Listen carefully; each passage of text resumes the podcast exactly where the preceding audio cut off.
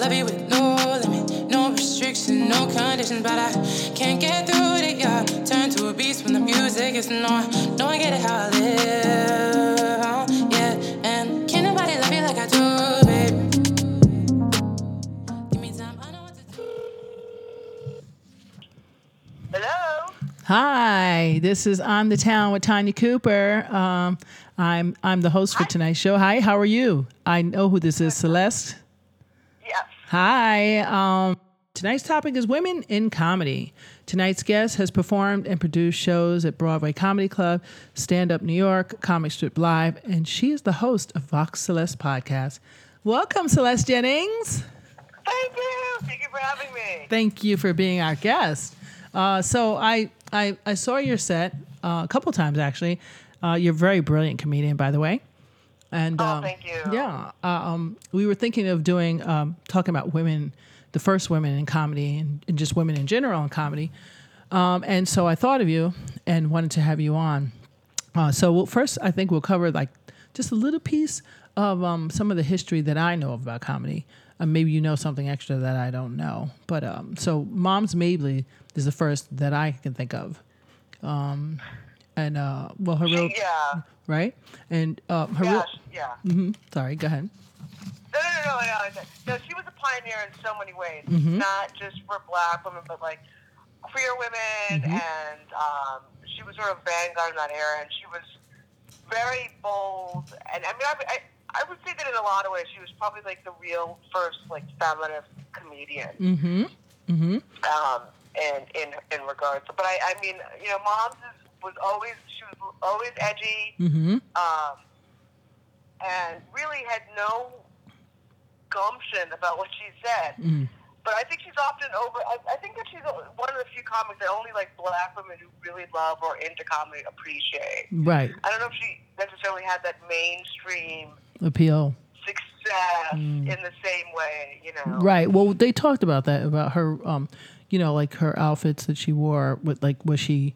Um, what's the word? I don't want to use the word dumbing down. Like, just like women, when we go on stage, we may not wear something we normally wear sexy because we don't want to appear too sexy. So I was thinking for that time because there was race involved and a lot of racism involved. Maybe that's why she wore those outfits and was acted like a cleaning lady, you know, versus a straight Yeah, comic. yeah. I think that was her character too. That she sort of like, and I don't know if that's part of it because she was um, not, you know, she was not straight, and I think that perhaps she. But I thought, you know, Moms Mabley, she was a character. That you know, that's who she was Mm-hmm. as Yes. well. But I think that like the same way Minnie Pearl was Yes. with her, you know, Yes. Vicki Lawrence and Mama. Mm-hmm. Well, I, Yeah. I, I also um, just found out about some other women that I I don't know why, how I missed some of them. Um, but um, Jean Carroll was another one, and then there was uh, the Red Hot Vinyl Mamas, Belle Belle uh, Barth, I think, Patsy Abbott, and Pearl Williams.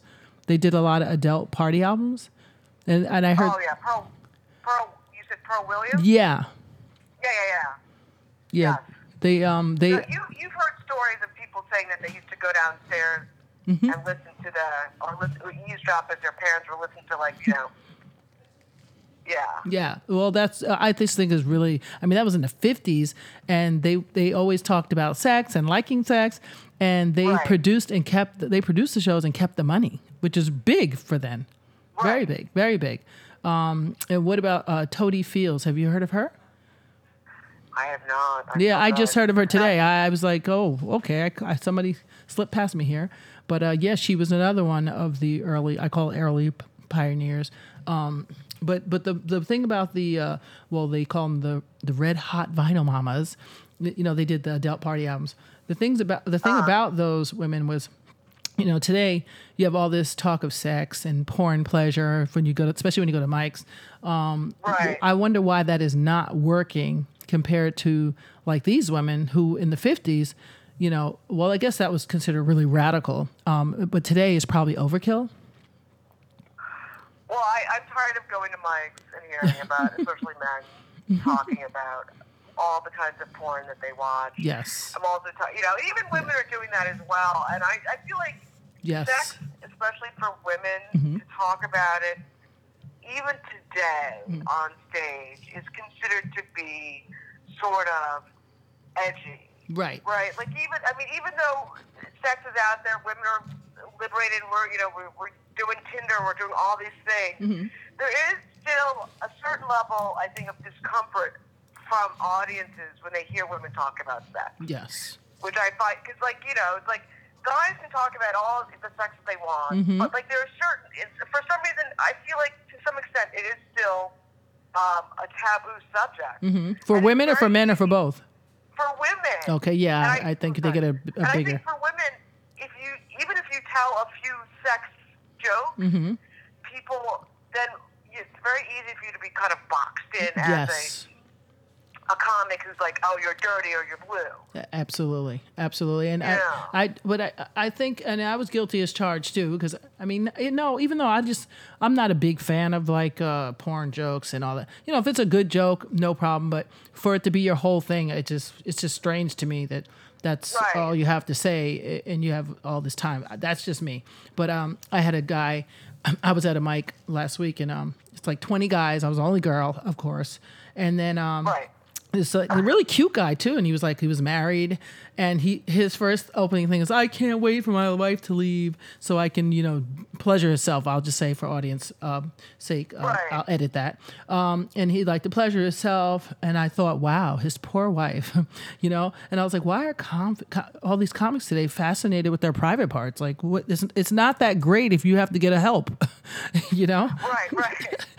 Like- well, I, I also think that uh, they've always been passing with their private parts. I just think um, it's not been as o- overt, but I, will- I always find it interesting that yeah, guys who talk about you know one of the you know I don't know if you read Judy Carter's book, the um, remember the comedy Bible, and one of the things she always says is don't talk about yourself because nobody cares about you unless you're famous, Mm. right? Is that what So she I said? care. Yeah, Judy Carter. Yeah, Mm. Great advice. So when you're telling your joke, the way you structure your joke is that you, you go from generalities and then maybe personalize it, but like Okay. you don't start off with like, yesterday I had dinner with my boyfriend. Like who cares? Like Right. I don't care about you and your boyfriend. Right, You're not okay.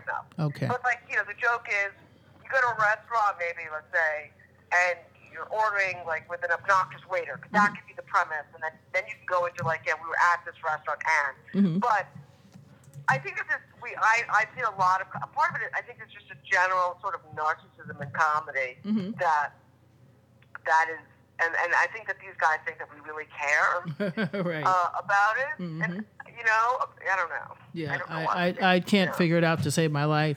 Um, but but um, yeah, I, I'm I'm still working on that. I, I keep going to different mics. I say, okay, I'll try one here. I'll try one in the city. I'll try one in Westchester, and it's still the same thing. You got 20, 30 men, maybe if you're lucky, one woman. It's usually me, and then maybe another woman. I did happen to go to one at um, when I was at Comic Strip Live. I was very impressed that there were like.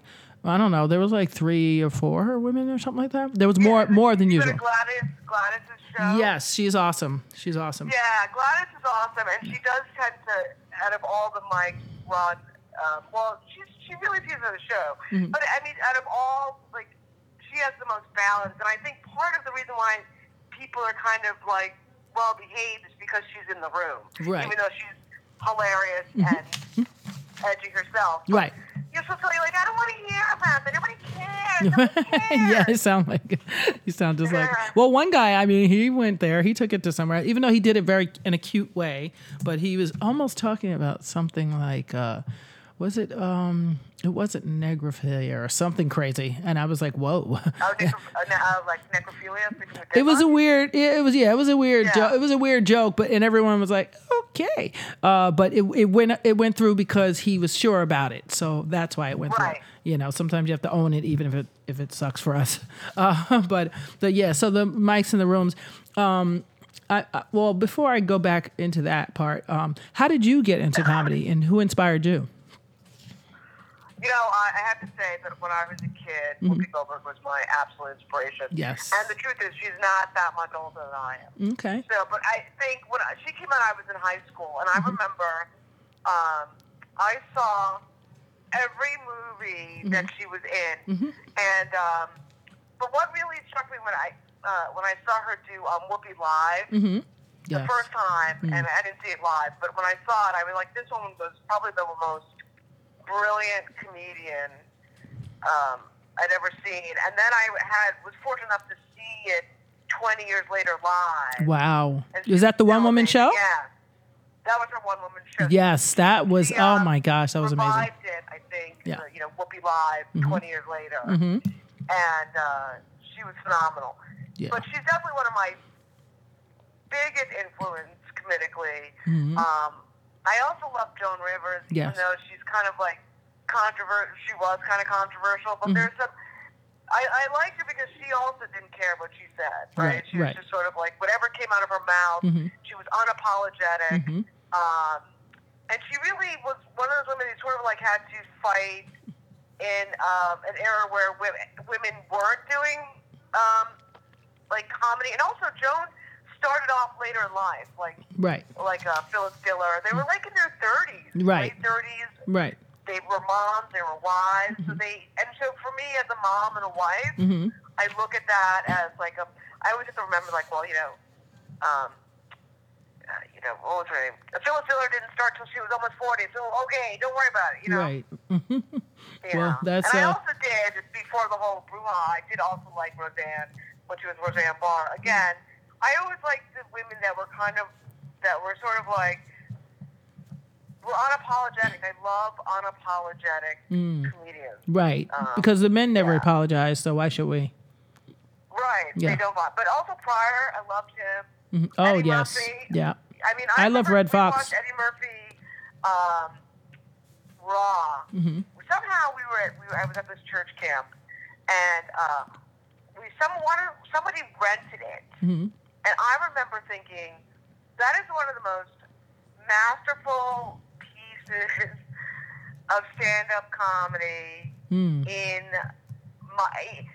Not only was the act out, not only, I mean, it was just every single thing about him. It Yes. was like a master class in how to perform comedy. Yes. And the thing about Eddie was is that he made it look so easy that everyone else thought that they can do it. yes. Everybody. everyone else thought they can do it. Yes. Because he was so good at it. Just seem easy. Like, just do a couple of voices and Mm-hmm. swing your microphone around. and I, Yeah. Ah, it's true. Eddie and everyone thinks was they great. can be a comic now too.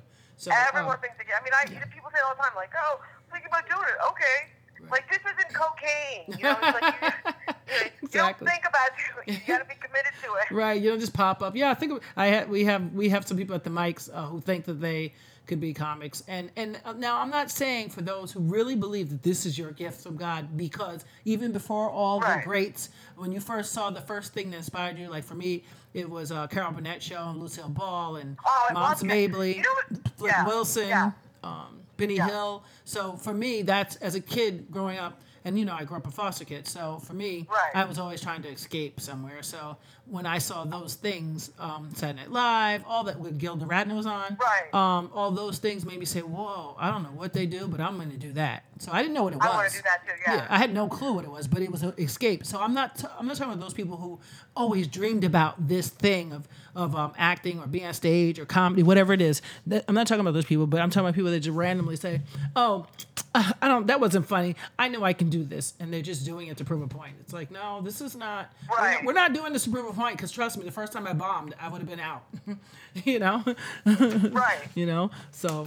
Well, that's the thing about that's the thing about it. It's just that you, I, I like there. uh, When I had kids, like I kind of took time off, and I remember I was talking to a comic friend of mine, Mm-hmm. and he was like, "I know you're itching to get back. I know you're itching. I can see it." you can tell, right? And I was like, "No, I forgot to." He's like, "I know you're itching," and I, you know, like he was absolutely right. It was, it, was- it was, it was pathological. Like I was just like, I got to get on stage, and I got to do this. But you know, like you were talking about Carol Burnett. Yes. I thought I did not realize Mhm. until I was older, Mhm. or appreciate her brilliance until I was older. Okay. Just you know, because part of the reason why Carol Burnett, a lot of she did a lot of sketch comedy. Yes. And so, unless you understood the reference in which she was basing her sketch on, Mm-hmm. like I could not get the whole curtain thing. Okay. You know how she that famous curtain thing? Yes. and the pull in the ear and all that stuff. Yeah, she has a lot. Of, Yeah. Yeah, she I has a lot didn't get little- that until I saw Gone with the Wind, and I was like, "Oh, this woman is brilliant." Right. You know, Well. I didn't I didn't. So for me, there was a little bit of like trying to figure out the references. Mhm. But when you look at her stuff now as an mm-hmm. adult, you don't.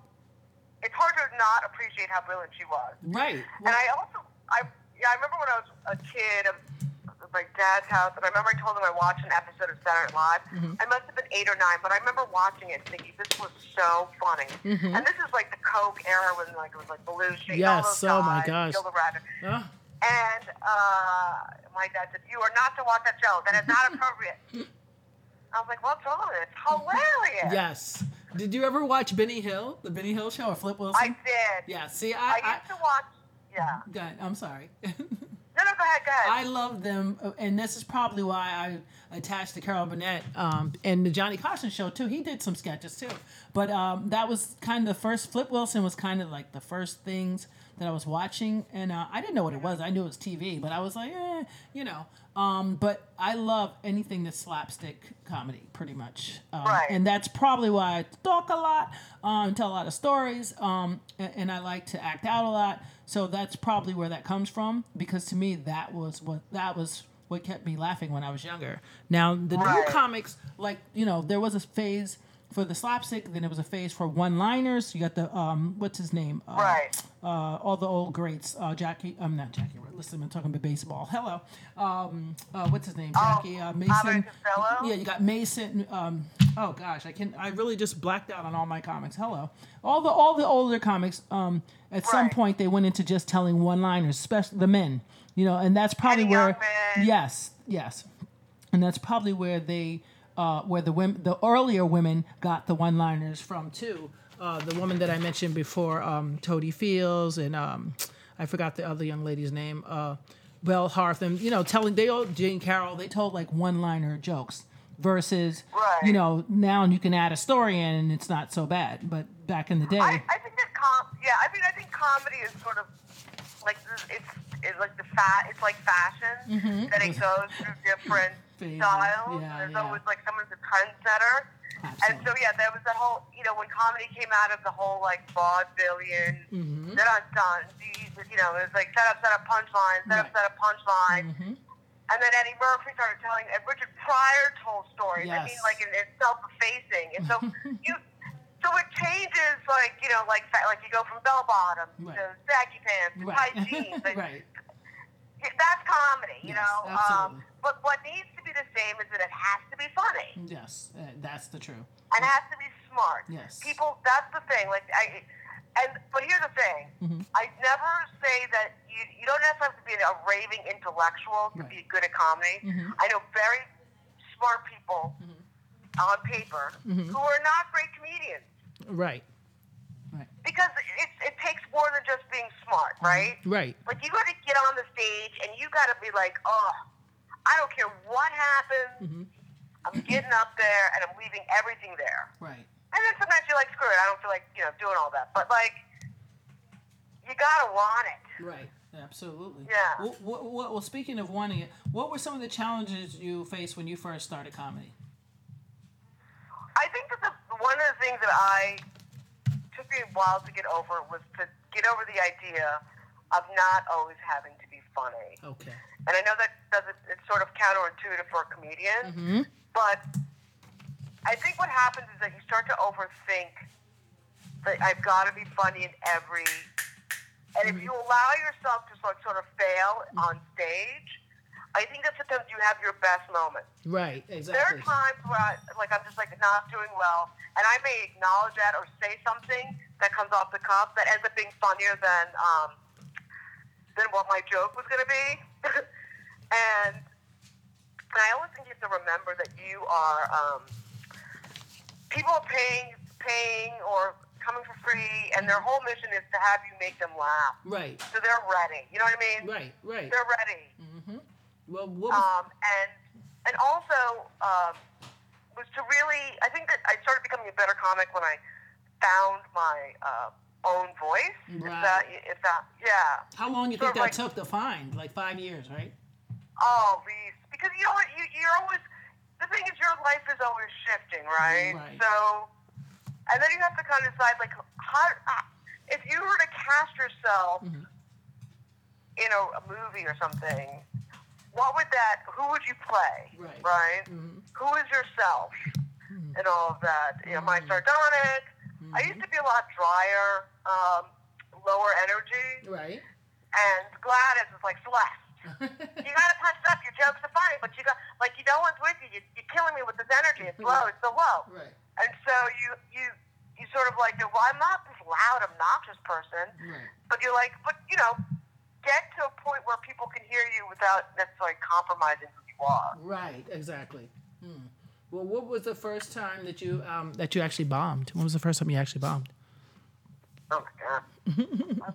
Or do you remember the first time you bombed? How about that? I, I I mean, Or how you felt? I mean, I bombed like two months ago at, at a club. 'cause I just like it was like a it was a crazy night. The comic before me was like was a white male comic. He said some crazy race stuff. Um, in my mm-hmm. opinion, mm-hmm. the audience was a kind of a tourist crowd, Oh. which tend to be more conservative. Mm. And so I felt like I was like like a lamb in the slaughter. and it was funny because mm-hmm. even after, because I've done well at that co- that club before, but even after my set, the comic who was up before me, I could tell there was a tinge of like, oh my god, I'm you know kind of sorry. Right. And then he was trying to say, well, you know, the crowd, the audience, the audience. I was like, yo, I. It wasn't the audience. I've done well here before. Right. Right. So. Uh, well, well, I mean, I think part of it. But you're kind of, but the thing is, I see great comics bomb. Mhm. There are very few comics I've never seen bomb. There's, there's like there are very few comics I've never seen bomb. Right. But um, but somebody's like a kind of bad comic. I Mm-hmm. some comics that I've seen that have a okay set in their mind, I Mm-hmm. would take in a minute. Mm. Wow. Well, what was the first time that you thought you were funny? Well, sorry, I have a bit of a Your, your first joke. I should say. That's okay. I think I've always, I don't know, like funny, Mm-hmm. like on stage or in life. Well, just in general, in life, in life, like when you were growing up, the first time that moment that you look back and say, "Oh, I guess, I guess I was on my way then." Well, I went uh, when I was in elementary school. We our elementary school on plays every year. My and my third grade teacher, Mrs. Sollenstein, I we put on. Um, it was the first play I'd ever done, and we put on um, a production of Pete's Dragon. Mm-hmm. and I was cast as Mickey Rooney's character, uh, Lampie, who was the town drunk.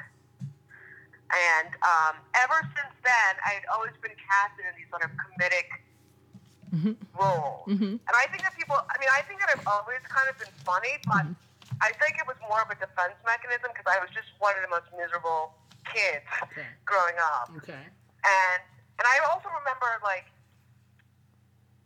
I used to have a hard time laughing Okay. because I remember my friends would watch like cartoons. They would really laugh, like they were laughing. Mm-hmm. I remember one time I told my friend Jean, I'm like, Jean, you're gonna have to tickle me because I don't find any of this funny. Like I need to That's figure what you out how told her to tickle you. figure out how to laugh, but I couldn't laugh. You know, certain things I just couldn't laugh. Like I didn't couldn't find humor in things. Oh, okay. Well, Yeah. it happens. Yeah. And look at you now. Now you're making people laugh. Um, what? it- Um, so, what women in comedy?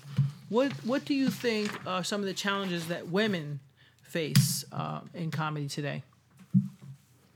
Well, like you said, right? You go to these mics and you're outnumbered like twenty to one. Mm-hmm. Um, I think that there's a general consensus by men and even some women who just don't think women are funny. They just don't think women can be funny, should be funny, should be because you know people still think of comedy as kind of like this sort of um,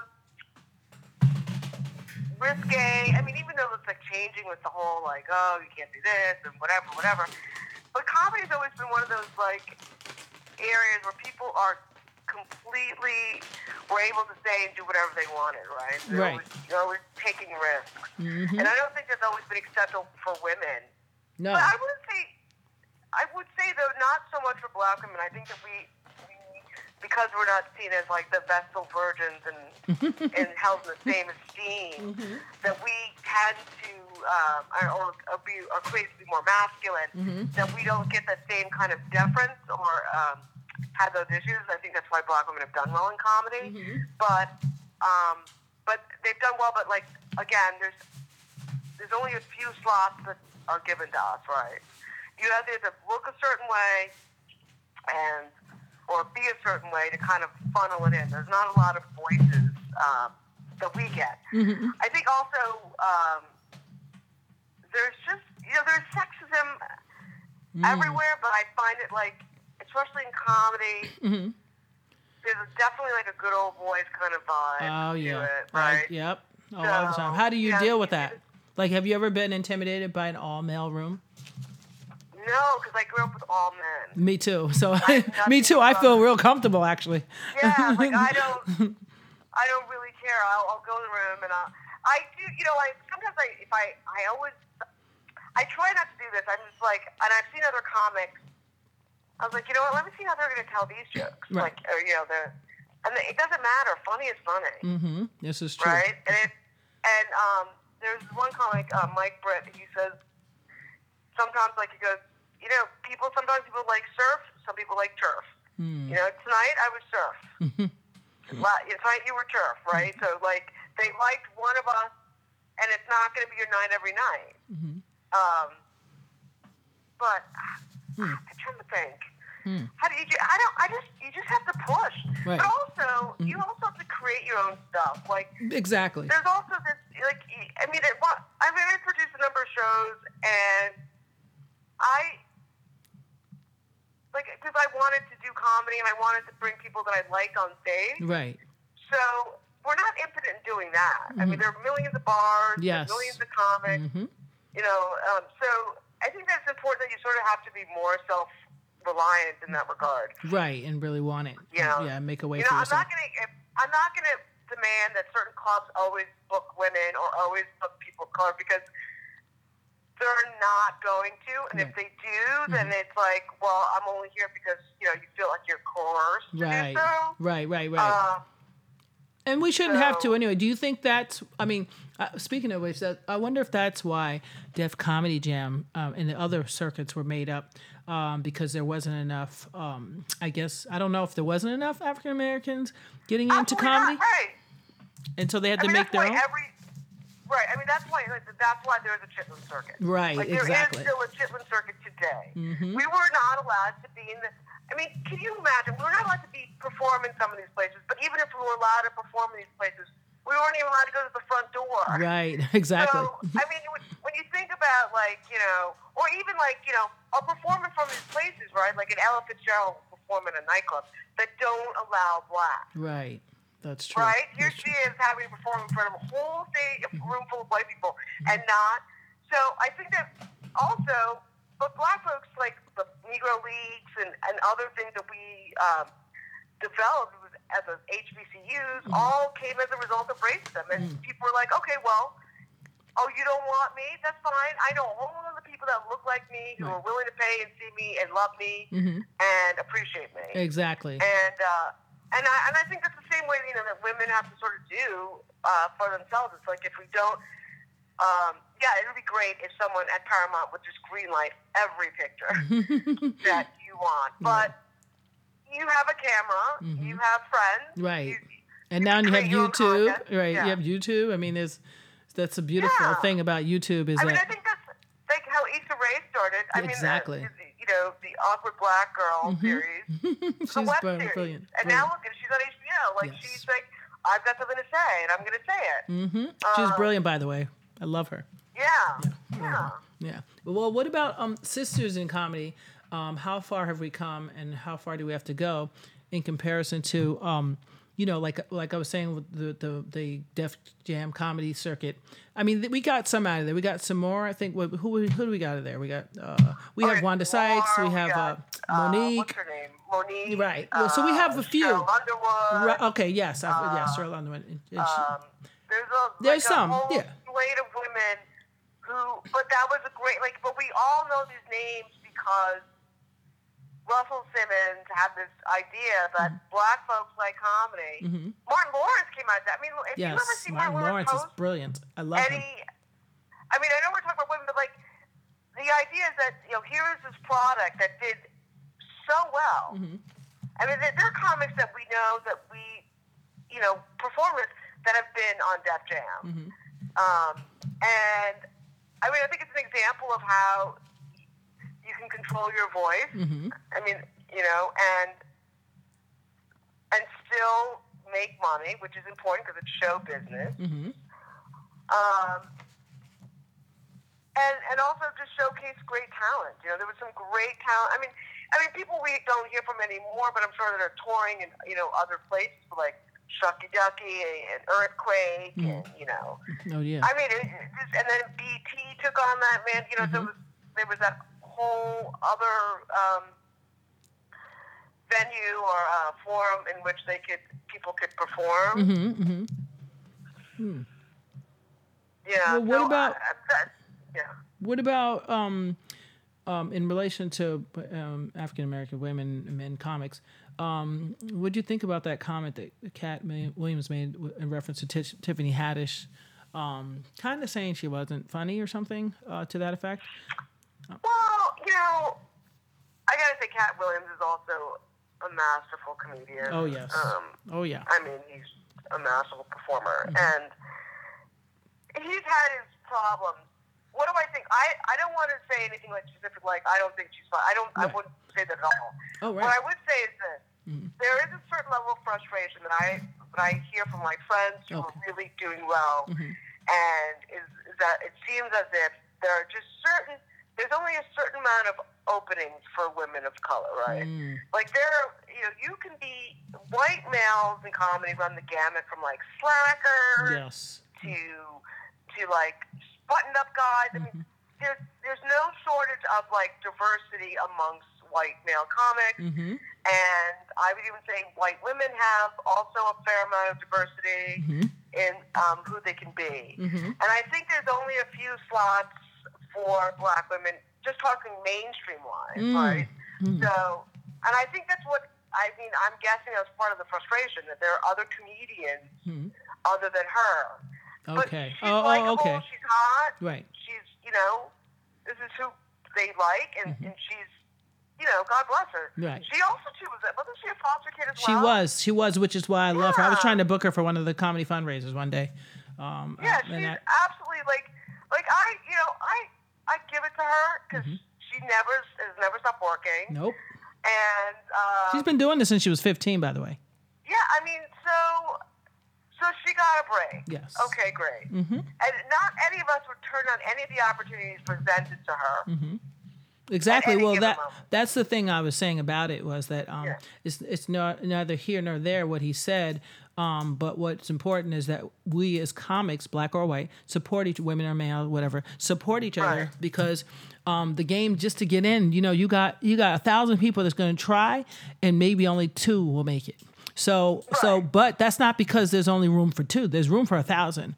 We just think there's only room for two. So that's fine. But you know, uh, you got to respect the fact that she did meet the right person or whatever it is to get to where she's at, Whatever it is, and she man. and she Yeah. has to have some talent or she wouldn't be there still. You know what I'm saying? So I I always say I never I mean, like I to like, I mean, badmouth to me, anyone. she's likable. Mhm, I don't yes. think I've seen anything that she's done other Mm-hmm. than like commercials. hmm But I mean, she's like to me this.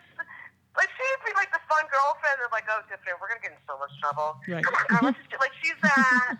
she's that person. Mm-hmm. Um, and and, there's a you know, listen. The, the thing is, I didn't see Girls Trip, Uh-huh, but I, I did. If I were going, when I heard about it, I wasn't thinking about her.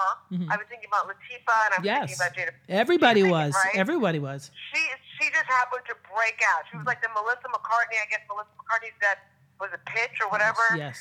And you know, so you just you have you have some luck and you break out. That's it. And I think it was her time. And I think uh, we should Yeah, be happy, happy for her. Yeah, be be happy for You know, and Hollywood is cyclical, and who knows? You Mm-hmm. know, like I never, I try not to look at where people are because I feel like you don't know how their story is going to end, and you don't know how it began, right? You just see them where they are, Mm-hmm. and you can make all these assumptions about them based on where you see them, and not understand how life is going to turn out or how life was for them. So, God Well, bless her. Exactly. I well, God bless Yeah. her. I, I say bless anyone who makes it and who gets their own shows and is able to sell out arenas. I say God bless anyone because I always say there's Yeah. there's always room for everybody. It's just how did you create your vehicle? Tyler Perry is a good example that you know African Americans do buy tickets. They do like comedy and they will sell out places. So um, Uh, yeah, I mean, he I mean, that Diamano was brilliant, and everyone. And if you notice, a lot of people are sort of mimicking him and his Mm-hmm. whole like uh, the whole church lady character Right, thing. There's right. a couple of guys I I follow on Instagram who do that whole like, right. and it's just like okay, but Tyler started that Exactly. Don't try to be like somebody else. Do your thing. Yeah, Yeah. Um, I'm with that. But these people have like hundreds of thousands, even millions of viewers. And Mm-hmm. again, they look. It's like it's a supply and demand, Mm-hmm. right? People mean you know he people demand his content. Have I ever seen a Tyler Perry movie? Uh, full disclosure, no, I have not. Okay. Uh, but my mother has, Mm-hmm. I've seen all. and every time there's you've seen them all. Yes, and then when I first heard of him, I was like, I'm not gonna watch this. This Yeah. coonery, I'm not watching it. And then um, a, a young girl, a young teenager, said, Miss Cooper, please just watch it.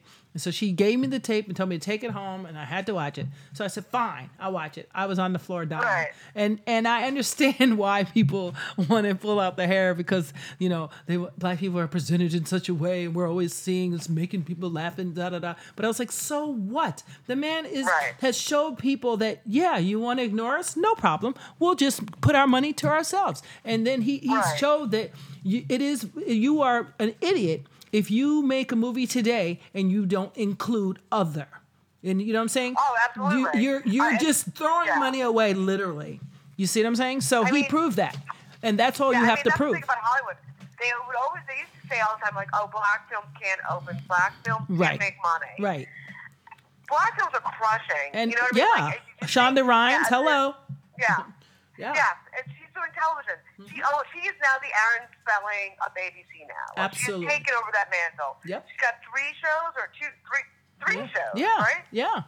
Oh, I mean, just scandal. Um, what you call it? Grey's Yes. Anatomy. How Grey's to Get Away with Murder. yes, all three hits. She's the Aaron Spelling of of today. Yes, absolutely, Phenomenal. absolutely. Phenomenal. Mm, mm, And and and that's just about her. Now I don't know what her secret of success is.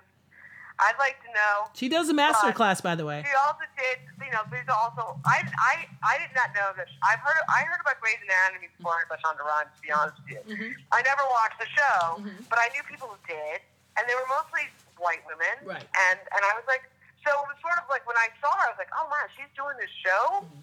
that's so mainstream. Right, right. And that's the that's the brilliance of it. That I honestly didn't even know who the writer of was of, of that show until later. I, I I'm just in my truth, yeah. you know, because I don't the really. show is very cast is diverse. Yes, exactly, and that's that's Yeah. why I watched it because I need to see Yeah. everybody. I don't need to be able to identify a show as this is a black show, this is a white show, this is a Chinese show. No, it's all it's a people show, and if it's a, if it's That's well why I love made, the closer. which yeah, one? The closer? The closer with um, Kyra Sedgwick. Oh, I heard about it. because this. it was so flawlessly diverse Mm. that it wasn't. You never thought like. I mean, she had like a, the guy, the Latino from Breaking Bad, was on it. Mm-hmm. Um, the guy Gossett. Um, and it was just. It was just the most diverse cast I'd seen on television, and it was a great show. Mm. Um, it was a great show, Wow. and um, yeah, it was. But Mm. I, I think that people like to go see movies that they're represented in and feel not only that they're in it, but like they're in it. You know what I mean? Not Mm-hmm. Right. just like a passing token, but like are integral. They're not a throwaway. They're not the lackey. Right. That they're a part of the story and that they're important and they're present. Because I hate the thing I always hate is like you know, kind of like ooh, ooh, shuck and jive kind of like I'm like, ugh, do I have to watch this? Right. I can't watch this. Mm. Well, I'm, I'm telling you, there's so much, uh, so much. I think this the greatest part about this today is that there's so many possibilities for anyone. As long as you have an idea, you can do it. And comedy, especially, I don't let anybody put any any bars on me and tell me what I can't do. You're over. That's another thing. Women over 40 doing stand up now. That what a movement. I think this is a new thing. Uh, more seniors Right. are coming out to see comedy shows. When I do my shows at Lucy, Lucy's, I have such a great um, audience. Um, Right. um, over 30, 40. I know a lot of new comics over 30, 40. I actually met one 65, uh, a couple 65, 180 actually, one downtown. I actually did a show. I was performed at a birthday show for a guy named George. Mm-hmm. So Oh, I know him. Yes, George is fabulous. You know George. Yeah. 84th birthday. Wow, he's amazing. He's only been doing comedy for like five years. I can't believe that when he said that. I was like, what? He's he's brilliant though. And He's brilliant. he was like, he started off like I remember when he first started. I was like, oh God, do it. like I, I- why? And then he was like, he just got so good, but like, he did it because you know his wife. He had a wife, and she was not feeling. You know, she was ailing, and he needed an escape. Mm. And he always loved comedy. Mm. And he's he won like a contest a couple years ago. Yes, So yeah, you're right. Like there's no barriers. Nope. No, like you do it because you love to do it. Absolutely. And funny doesn't get old. no, That's the thing. no, abso- Like absolutely. beauty gets old. Yeah, right. Beauty And that speaking of beauty, that that was my next question was do you think that um, okay, so I was told by a guy once when I first started comedy, you know, I, I mean, I, I think my hair was nice or something. I don't know. And I, and I was coming from somewhere, so I was dressed nice. And so he was like, oh, you, what are you wearing all that for? You supposed to just tell jokes. And I was like, what are you saying? So do you think um, that it's relevant what a female wears on stage if that's really her personality? Like I wasn't going out my way to put on a busti- bustier and some stilettos. Uh, I just so happened to have a pair of jeans and a pair of shoes and a nice sweater or something. I don't remember what it was, but in other words, I look sexy um, to him and you know, according to them. But they were like trying to say that, yeah, well, sexy means nothing if you ain't funny.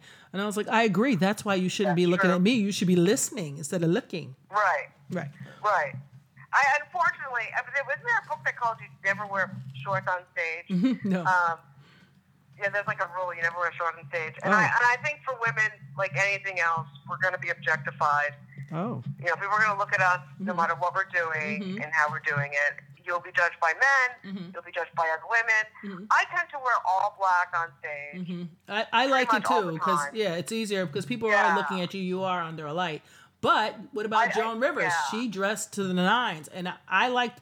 I I feel like this. My mother used to. T- my foster mom used to say to me, "If you're gonna go on stage, why would anybody pay to see just the regular you?" so that was why I like to dress up, and that's just Dress because up. that's me. Yeah. That's not. I don't really dress up except for when I'm going out or I'm doing something on stage or television. And I thought nothing's wrong with that, but I've got a lot of flack, so I've been dressing down, as they say.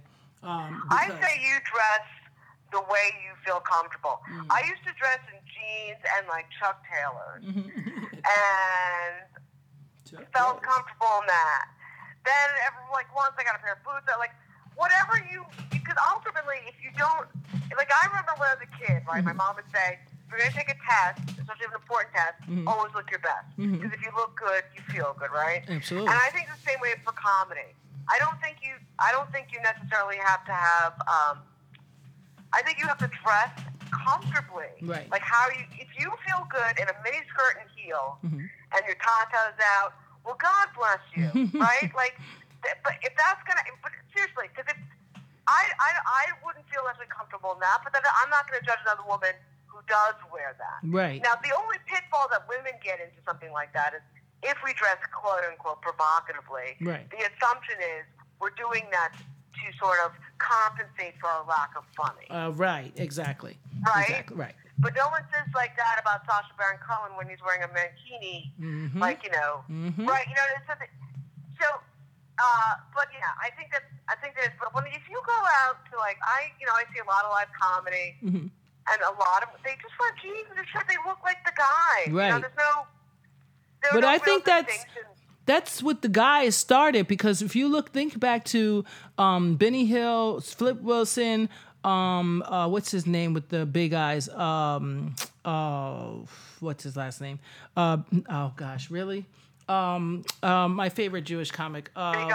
Yes. Oh, not Henny Youngman. No. Um, oh my gosh, really? Abbott Costello. No, Big keep eyes. going. Uh, 50s is pretty much. Uh, what is his name? Not Bob Hope. No, Not- no, but I, I can't remember his name, but he was. Uh, I'll get it. I'll get it in a moment. Um, Uh-huh. his. Uh, I think uh, another one. Their granddaughter does um, comedy. Not Jackie Mason. Uh, Jackie Mason's one, and the other guy. He was in his era. Jackie Mason's definitely He was one. in what? Ja- he was in his era, but but the point is, and Jackie Mason's a good example. Um, but they, you know, these guys. Marty Feldman. Is that who you're thinking about? Well, Marty Feldman, but all those guys in that time, uh, the not Marty, Yeah. Feldman, all those guys in those time, and Jerry Lewis, they all wore suits on stage. Nobody Right, paid attention to that. And now the new thing is wear jeans, wear a t-shirt, look like a bum. Even when they're doing shows, I've had people. I do charity shows, and I've had people come and they uh, don't even act like they're coming for for a charity event. I'm like, you need to put some a jacket or something on with that. Yeah, see, that's a, that's the thing. Like, I dress appropriately for the occasion. Mm-hmm. So, Like a um, mic, yeah, like- yeah, t-shirt and Yeah. jeans. But a show, Yeah. I don't know. I don't know about you, but No. I, I don't pay to see somebody look like a bum. I, I just that's just Yeah, like if someone's paying top dollar, like I, I did this church benefit like uh, about a couple months ago, and I remember like being very conscientious about like what I was going to wear, going wear a dress, wear heels, and make sure you know I don't, you know whatever it was. But I just sometimes you do dress appropriate to the occasion. Like if I, you know, if you're going to do a black tie affair, definitely do not show up in jeans. right, right, you dress, you know, kind of like the way the audience is going to dress. right, exactly. Um, Hmm. But yeah, I mean, I, there's, I you know I have friends who just, you just have to find a style and make it yours. right, absolutely, Definitely. You know what I mean? Yeah, absolutely. And I don't let anybody tell me what to do. That's a big thing of mine. No. Yeah, don't tell me Don't I can't do this, I can't say that, I can't I can do whatever I want. It may not work. you know, I may look Well, right. crazy, but it, uh, I can do it. you know? And the the audience will let you know whether or not they're gonna you, they like it or not. Absolutely. Whether it works or not. And that's you know? really the real judge. That's who we were there. That Right. that's who's paying the money. They're the ones that the judge decide if the joke was not funny. I don't need. I like you know. Sometimes at mics you get guys who are like, "Oh, forget the storytelling, just tell the jokes." And I'm like, first of all, who died and left you in charge of comedy? Because if you knew anything about comedy, there used to be. Uh, it, you know, it went back and forth between slapstick, you know, t- telling a joke and telling a, you know, one liner versus telling a story and putting jokes in it. So it goes all Right. over the place, and no one's no one's the father of comedy to tell anyone what to do because what you may perceive as funny, um, someone else may not. And then really, the real judger is the audience. If they sit in silence, then I know. Guess what? I got to go back and try that uh, all over again. You know. But who cares what people say to Mike? Like Yeah. That is why you're at the mic. Yeah, work out thank you. every every joke, like and And perfect it. my thing is like who I don't really I don't really care. Right. You know what I mean? Right. I Exactly. Well, uh, um, Like I just go Yeah. I have an idea, let's see if it works. Mm-hmm. But really the way to work out a joke that I always find is just to try to do it on stage. I mean work it out a little bit then you just do on stage. Exactly, exactly. So I, I'm, i we're almost gonna wrap it up, and then you're gonna tell me all your information. But I had a couple more Okay, cool. questions for you. Um, have you? uh, Well, you did mention this earlier. Have you ever been in a room where you felt uncomfortable from a racist joke or a male self pleasure joke? Uh, would you Would you address the elephant in the room? Well, okay, I'll give you an example. Um, I hosted a, a mic uh, a couple of months ago um, at the Strip, and these two white comedians, female comedians, had told two dildo jokes Mm. about black dildos. Like Yeah. they weren't back to back, but they were kind of like close to each other. Yeah. And I remember the first one, I was like, she said something about it being nine inches. Like, oh, I've got, and I was like, oh, well, you're getting ripped off, right? Good for you. It's like, because I, I feel like sometimes like white women, especially like this, you tell race jokes as a way of being edgy. Right. Thank you, Louis C.K. Right. And then the other woman said again had some comment about a black dildo, and I remember going after she went up, I'm like, what do you do? You guys have what do you guys do? Sit at brunch over avocado toast and talk about dildo? Is that what? because it seems like that's the common theme. Exactly. Good for you. Um, So you addressed it. Yeah, and people laughed. Good. when I said, "Oh, nine inches, you're totally getting ripped off." Right. Good for you. See that Right? that's she was she was talking like it was just, like she was like playing some big thing. Yeah. Right? And I was like, thing going on. Yeah. Yeah.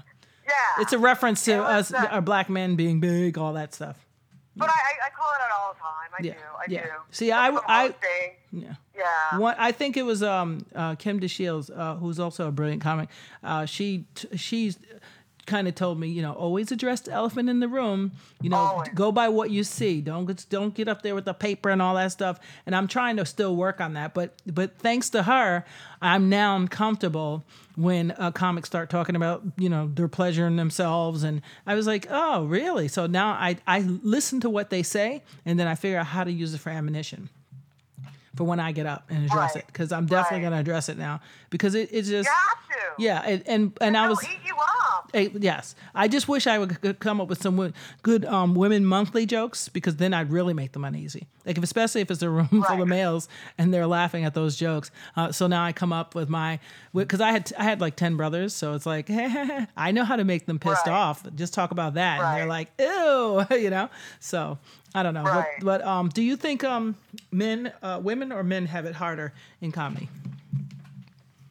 Oh, I'm definitely thinking women. Do women? Yeah, I mean, I I think Yeah, so. Yeah, I mean, I just also you're in spaces with men Mm-hmm. and not they. So you- you know, and it's you're just like, uh. right. Um, I think men are sort of backing off. This whole Me Too thing's got them a little more reticent, but um, no, definitely women. Definitely women. Yeah. We think so. Well, some guys say, "Well, you guys like, can be sexy and you can do this." Mm-hmm. Sorry. like just traveling on the road, like just safety Oh, things. that I don't yeah. think guys think of Yeah. the same way that women do. You know. That's a big one. Uh, That's a big one because you do have to travel like Jersey and then back to Montauk and here. Oh my gosh, it's it's a lot. Yeah. yeah. Yeah. I won't go any place too dark and too creepy um, without somebody with me. especially at night, you know, there's a, a female comedian, I think it was from Australia, that was like who was murdered by someone Oh. coming home. She was coming home from a show or something. It was Really? Where is this at? Yeah, it was it was over the summer. Oh my God, I never And, heard this. You know, you're you're you're working late. You're dealing with people who are drinking. Mm. There's a whole lot of you know factors in that that sort of play into the. Have to be safe. You know, you have to be safe. Mm. Definitely you know? have to be safe. So, um, so here's the thing. Um, I had two um listeners. Uh, well, I have a listener from Harlem. Um, let me see. Shay Shay States. That's her nickname. Um, she wanted to know uh, two things. Two. She had two questions for you. Do you mind? No, not at all. Okay. So one, she said, "Do you ever feel intimidated when there are more male audience members?" No. No, right? Hmm. What about when there's more men at the mic? No, right? Because we said that you have brothers.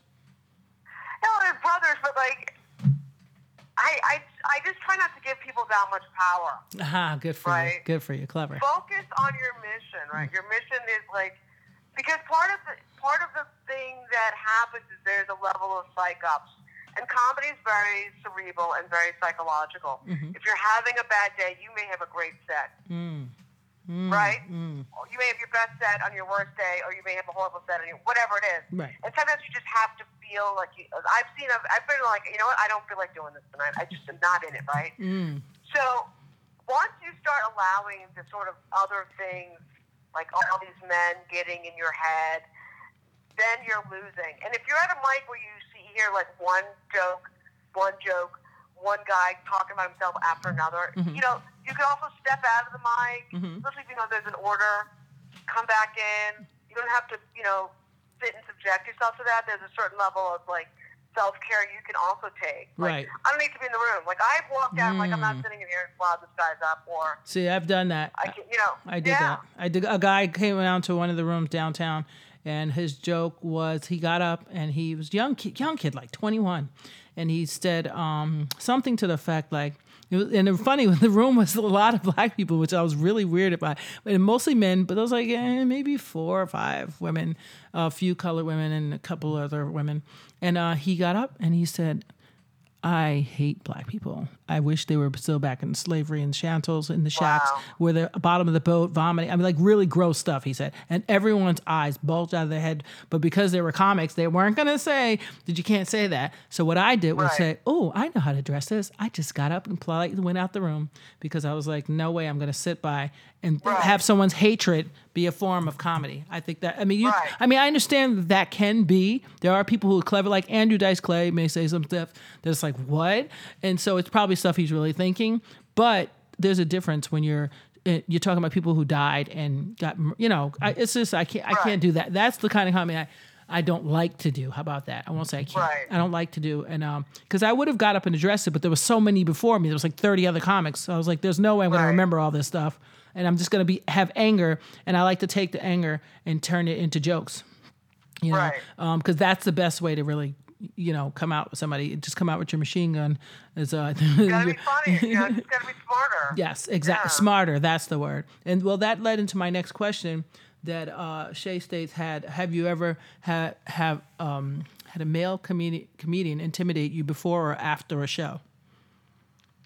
and I guess that leads into sort of like if someone like you know like I had the guy he he looks dead at me as he's saying I can't I can never wait till my wife leaves so that I can jerk you know excuse me I'm not going to finish that sentence but guys use your imagination so you can pleasure myself yeah I just look at porn all day and just pleasure myself and he's looking at me while he's pretending to pleasure himself and and then another Right. guy did it and looked dead at me because I was the only girl in the room maybe that's why I don't know but Right. but what I did was I just looked dead at him like I got I could care less. It that's not even phasing me, you know. But what I don't know. You've never had that happen, or you probably I just I don't care. I can't recall like a time where I felt like uh, that kind of. But you know, also, yeah, I don't. I, I I I know friends have had things like that happen to them. Mm-hmm. Um, but I, you know, yeah, I don't know Mm. if also being married has oh, afforded me some level of like barrier too. Like I, I just think. Hmm. that's interesting. I, I think that that's the thing about men, right? They only respect women when they know in some relationship to not all men, but you know what I mean. Like if you are at a bar and a guy's hitting on you, and as soon as you say to him, "I've got a boyfriend," Mm-hmm. it stops, or you hope it stops, right? Right, right, And it wouldn't be enough for you to say, "Look, I'm not really interested." right. No, I know. But as soon as you say, "There's another man in my life," Right. That kind of goes. Then that person's like, "Oh, okay, I got to respect that." Yeah. You know what I mean? There's an actual potential threat, and I think that, fortunately for me, that's probably the reason why I haven't had that kind of like, um, Those kind of confrontations. yeah, but Yeah. racism definitely, but not that sort of level of like sexual aggressiveness. Right. I've had I've had people patting my butt and thinking it's okay, like all kinds of stuff. Yeah. I was like, uh, that's not cool. I do not know you like that, and you're not my man. So we need to stop because Right. you're messing up my A game now. You know, because guys are gonna think I'm theirs. You know. exactly. You know, I'm a single woman, 54, try, 53, trying to get some. Stop. You know. Right. But um, so I I know you're doing a show. Um, you said January. Um, did you say January 17th? 17th, Mm-hmm. comic strip live. It's, I believe it's a Thursday, and um, I don't know the lineup yet, but I know it's going to be phenomenal. And Gladys Simon is producing it. So Mm-hmm. Okay. She always has great people. What time? She calls um, 8 o'clock. 8 p.m. Mm-hmm. I don't know anything else than that other than I have to be there. Okay. Uh, Where can we? And also uh, my podcast, Mhm. Vox, V-O-X, Uh huh. Celeste. Uh huh. You can get on all platforms, um, Apple, uh, Spotify, Mhm. Stitcher, What days whatever. does it air? I usually post them on. Um, so I record on Wednesdays and the, the following Tuesday. Okay. There's no episode this week because of the holiday. Oh, right. the Holiday. Mhm. But I will be back next week, January. Uh, what is that? January seventh, Um. So, yeah, something like that. Yeah. something like that. Mm-hmm. Okay. January next week. Um, and I have you were great guest. People love your like Oh. I love doing the podcast. That's what I talked about. That was creating fun. your own space and Yeah. creating a place where you can have your voice. Yes, that's what I was gonna say. Yeah. Advice for other comics that are just coming up. That that's a good. Yeah. That's a good piece. Creating your own vehicles. Right. Any other advice you have for, for new up and coming comics before we go? Have to just keep doing it. Mm-hmm. And practice. Day practice, in and practice. day out Mhm. and write every day, Mhm. even if it's for 15 minutes. Okay. Like say to yourself, I'm going to write for 15 minutes. Mm-hmm. And sometimes you get to a minute 14, 59 seconds. You're like, God, when is that second going to end? And then sometimes you're like, holy shit, has it been an hour? Right. Right. Exactly. So even if you start off writing the alphabet, start, like, just make yourself write, even if it's a list of things or ideas, Mhm. like constantly, because it's a, it's a, your brain is a muscle. Yes. Comedy is a muscle. Yes. You know, people always talk about like, got to get my stage legs if you haven't been on stage for a while. right. It's the same thing. Right. If you're young, single, unattached, go to every mic. Try to get on every show you can. You should be on a mic at least twice a night, five days a week. Oh, wow. Try to get booked for shows. Wow. It, that's what it is. Wow. Yeah, that's a lot. That's yeah. what it is. I used to do Yeah. four, but that was just um, it wasn't a night. That was for a week. but I and I Yeah. thought that was still bad. I was like, I need more mics, but I live in Westchester, so it's kind of hard. But I'm in the middle It's of trying to trying to find um, a place that will let me do a mic. But you can start. You know bars up here. Why don't you start a move the mic up here? Uh, uh, See, look at me, challenging you. 2019, telling right. I am. I actually am. I because I had one place that said to let me do a comedy charity show.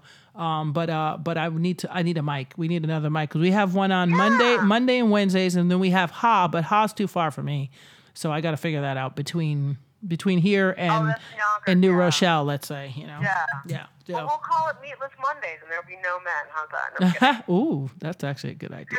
Okay. I have to call you up for that partnership if that works out. But thank you so much for taking the time Thank out and being our guest. We really enjoy uh, I enjoy your stuff. I wish I could have played. I wish it was on my TV show. When I get it back, I definitely want you to come on as my guest so we can play a clip of your of your work because you're a brilliant comedian. Oh, thank you so much. And um and we'll be uh hopefully we'll be chatting you again. You got any vehicles, anything going on? Just give us a holler and come back on the show. All right. All right. You Thank too. you so much. Okay. Ladies and gentlemen, that was care. Celeste Jennings. Uh, we'll be back again next Sunday. Thank you. You're listening to On the Town. Bye.